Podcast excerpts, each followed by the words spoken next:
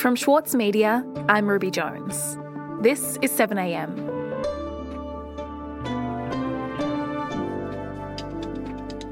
When Afghanistan fell back under Taliban control earlier this year, the Australian government announced it would evacuate over 4,000 people seeking to flee the country.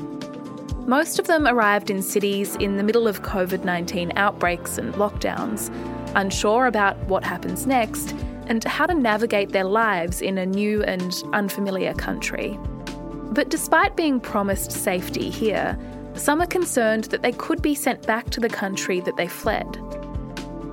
Today, 7am producer Anu Hasbold on one refugee's journey from Afghanistan to Australia and the uncertainty they now face.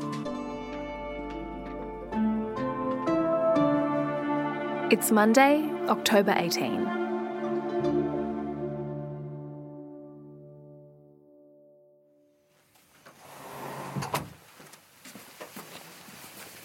Hey, Anu. Hey, How are you? I'm good. Welcome to the 7am studio. Thank you. It's weird being on this side of the mic. It's going to be great. Um, maybe we could start by you telling me a bit about why you wanted to do this story. So, when Kabul fell to the Taliban in August, I had been speaking to people on the ground in Afghanistan who were desperately trying to flee and evacuate. And I knew that the Australian government had evacuated about 4,000 people. And I'd been wondering where they were at and wanted to speak with them about what it was like to resettle here in Melbourne. So I got in touch with one person who had just gotten out of hotel quarantine around the corner from our office. Uh, my name is Noor um, Muhammad Ramazan. Ramazan is my last name. So and his name is Noor. Okay, so can you tell me a bit about who Noor is? What do we know about his life up to this point? Noor grew up in Mazar-e Sharif in northern Afghanistan, and he's from the Hazara ethnic group. And when I asked him how old he was, he actually said that he doesn't know. He doesn't know when his birth date is or what year he was born. So he estimates he's probably about 34 or 35 years old. yeah, so normally, as I said earlier, if you ask my mom about my birthday, she only knows that it was uh, Soviet war going on everywhere in Afghanistan, and she remembers that it was cold, and she remembers that she had pain in her body, and I was born. And now he's married. He has a five year old son and a five month old daughter. And all his life, he's seen conflict in Afghanistan. Uh, it was a very difficult and tough childhood, unfortunately. Um, since I remember, since I was born, I remember every time there's something happening in Afghanistan. He told me that as a kid, he worked some really tough jobs, and one of them was working in the poppy fields producing opium. And working at the opium field goes back to 1998 when um, I was like uh, 11 or 12 years old when Taliban took over Mazar-e Sharif, my city. And in 2001, when the US invaded Afghanistan, the Taliban were taken from power, and Noor was then able to learn English. And he then started working as a tour guide. Basically, I was a very patriotic person. I really liked my country and I was feeling honored to show the beauties of Afghanistan. And as a tour guide, Noor was working with foreigners quite regularly, um, which wasn't something that the Taliban looked upon favorably. So I was not believing that Taliban is going to take over Afghanistan, but unfortunately, they took over all the gates of Mazar-e Sharif. And so when the Taliban returned to power, he was in trouble and he knew that his family needed to get out. Mm. So that was back in August when the Taliban returned to power in Afghanistan. It was this very swift takeover. A lot of people were taken by surprise, and there were many people who worked out that they needed to leave the country immediately and were trying to get out. Can you tell me about how Noor went about this? How did he approach trying to escape with his family? I mean, it was a mad scramble at that time. I think Noor was definitely, like everyone else in Afghanistan, getting in touch with foreign friends. And all of my international friends were very worried about me, especially the clients that I guided them in Afghanistan. But it was actually an Australian woman named Sharon who had been a tourist in Afghanistan in 2019 who helped him out. But I'd started thinking, well, you know, is there some way I could help any, you know, Noor and his family get to Australia?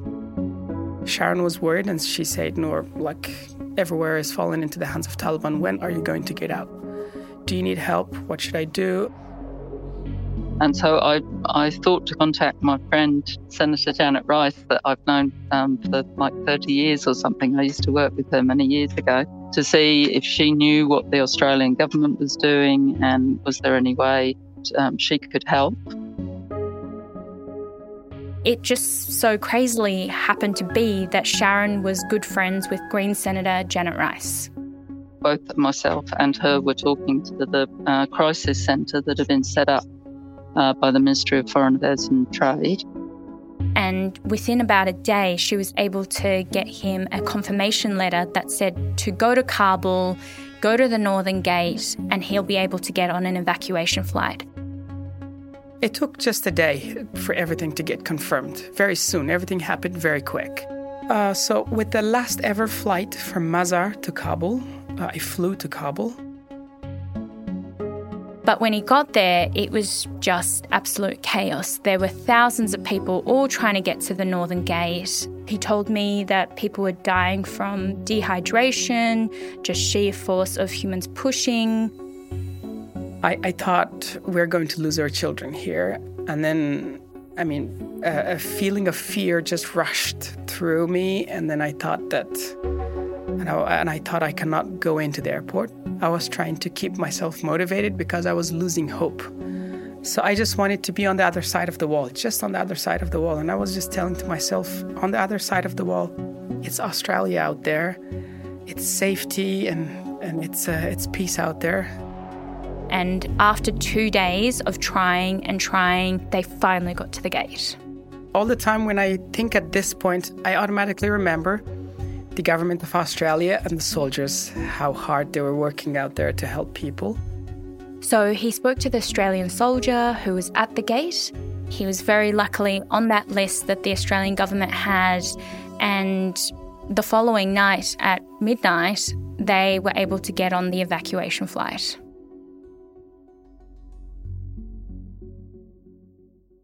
Okay, so Noor and his family, they managed to get onto this flight with the Australian Army. They're en route to Melbourne. At this moment in time, how much do they actually know about where they're going? What do they imagine that Australia is like? Yeah, so when I asked Noor what he knew about Australia, he didn't know that much. In fact, he thought it was a bit of a fantasy land. Australia, to me, looked more like a fairy tale, a land of fairy tales. And it was a place that kind of didn't exist because people died trying to get there. Tons of people from Afghanistan, they lost their life, they, sell, they sold all their belongings, they started migrating, they crossed the borders illegally to, to come to Australia. It was a land of happiness and lack of chances and luck for people, but almost none of them made it to Australia. And so he really never ever thought in his life that he would make it to Australia, this fairy tale land. They were stuck in India, they were stuck in Indonesia. Some of my friends that I know, some of my neighbors, some of my relatives, uh, I heard lots of stories about people dying between the waters between Indonesia to Australia. I know lots of people from my village who died on the way to Australia. So, what happened to him then when he did manage to get here along with his family when they landed in Melbourne? Yeah, as soon as they arrived at Melbourne Airport, they were told about COVID 19 and they were told that they had to do two weeks hotel quarantine. So there were a lot of things that would have been quite shocking to him and his family, not only COVID 19 and this new world that they were in, but also at that time, they didn't really know how long their visa was for or what their future looked like in Australia. And it was, in fact, in hotel quarantine that he saw on the news that this temporary visa that he was on was only for three months. I'm not sure what's going to happen next. Uh, it's after three months now, almost one month is over.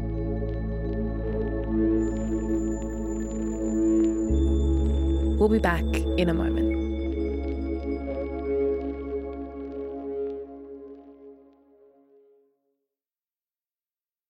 As a 7am listener, you value the story behind the headlines. That's why you should read Post, a free daily newsletter bringing you the top five news stories of the day, summarising each of their key points with links to full articles from a range of sources. Get the news you need to your inbox every weekday morning with Post. Sign up at thesaturdaypaper.com.au slash newsletters. With award-winning news coverage and reviews, The Saturday Paper is essential reading for everybody. For a limited time, subscribe to a year of our quality, independent journalism, and you'll receive the Saturday paper's stainless steel coffee cup made in collaboration with Fresco for free. Subscribe from just $2.10 a week. Simply visit thesaturdaypaper.com.au forward slash offer. The Saturday Paper. No hot takes. Anu, you've been talking to Noor. He recently arrived from Afghanistan, but he discovered that the visa that he's been granted it's short term. At the moment it only allows him to stay here in australia for 3 months. Why is that yeah, when Noor told me that he was on this very short term visa, I wanted to figure out what the visa entails and what were the opportunities for him to stay longer. Um, I spoke with Arif Hussain, a lawyer at the Refugee Advice and Casework Service. After Kabul fell, we were getting um, in the first week, you know, close to a few hundred calls um, a day or uh, up to 100 calls in the first week every single day. And he's been working in the front line, speaking with people on the ground in Afghanistan and people who've just arrived from Afghanistan. Right now, I'm not sure why the government hasn't provided more information uh, about how they will continue treating this uh, cohort that they evacuated on 449 visas. Arif actually told me that this isn't the first time that this visa has been used. This visa was used to evacuate people uh, from Kosovo during that crisis. This visa was introduced by Howard when they had a similar evacuation where they evacuated Kosovars from Kosovo, which was a civil war in 1998 and ended in 1999. And so, what happened to those people, the ones who came to Australia back in the 90s on the same visa that these current refugees from Afghanistan are on? So at that time, the Howard government um, appeared to be magnanimous in that they allowed 3,900 refugees to come to Australia, but it was very temporary. At the time, there was a lack of legal provisions around whether they could be prevented from going back to Kosovo. And so the Kosovars were repatriated back to their country after two months. Some fought to stay in Australia, and the case went up to the High Court. And you know, the UNHCR described it as an induced repatriation. And at least 21 of those people were then sent to Port Hedland, which was a detention centre back then. It got to the point where, you know, security guards at the detention centre were guarding them off. There were hunger strikes. It was a real struggle. And a lot of these refugees didn't want to go back. Ultimately, only about 121 were permitted to stay, but that was citing medical conditions. Right. So, is the fear that something similar could happen now? That these people, these Afghan refugees who were accepted in a moment of crisis when the Taliban took over, that they could end up not being allowed to stay in Australia? That, like the Kosovars, they might be repatriated back just a few months after managing to escape? Yeah, pretty much at the moment, because the Australian government hasn't made any announcement about what's going to happen to these people, there's the risk that they're within their grounds to repatriate them back unless they're given permanent residency. But Afghanistan is absolutely not safe to go back to, especially for people like Noor, who have shown the Taliban that they're willing to evacuate and that they're willing to go to Australia for them to be sent back, they will definitely be targeted. And especially as a Hazara person, he will be even further persecuted. When I was here in Australia, I found the Taliban are looking for me and my brother. My brother was working for my company out there as a tour guide. Now, Taliban are looking for us. So, you know, by evacuating people like Noor, the Australian government has acknowledged that they're in great danger. So now the moral obligation is to provide permanent protection.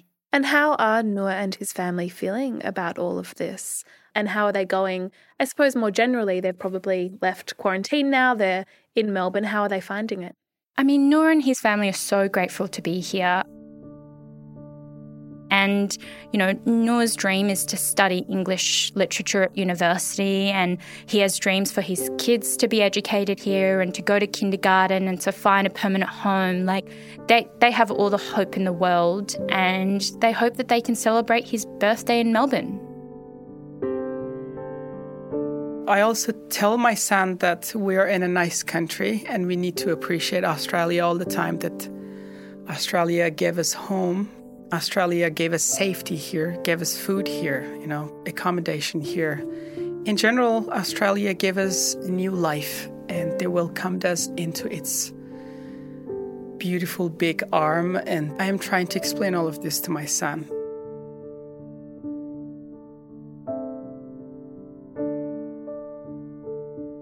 Anu, thank you so much for your time and for talking to me about all of this. Thanks, Ruby.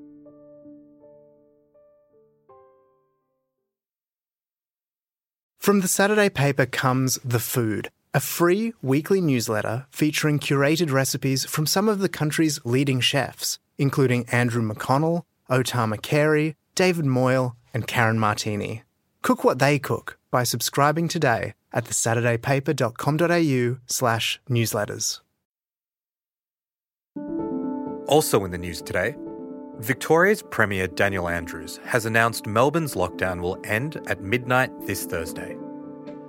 Restrictions will ease earlier than planned as the state looks set to hit the 70% vaccination target later this week. Households will be able to host up to 10 visitors per day, while 15 people will be allowed to gather outdoors. The travel limit and curfew will be scrapped, and hospitality venues will be able to open for indoor service, but only for up to 20 fully vaccinated customers. And the Federal Health Minister Greg Hunt has announced that the federal government is in discussions with Singapore about opening a travel bubble between the two countries. I'm Osman Faruqi. This is 7am. See you tomorrow for the headlines.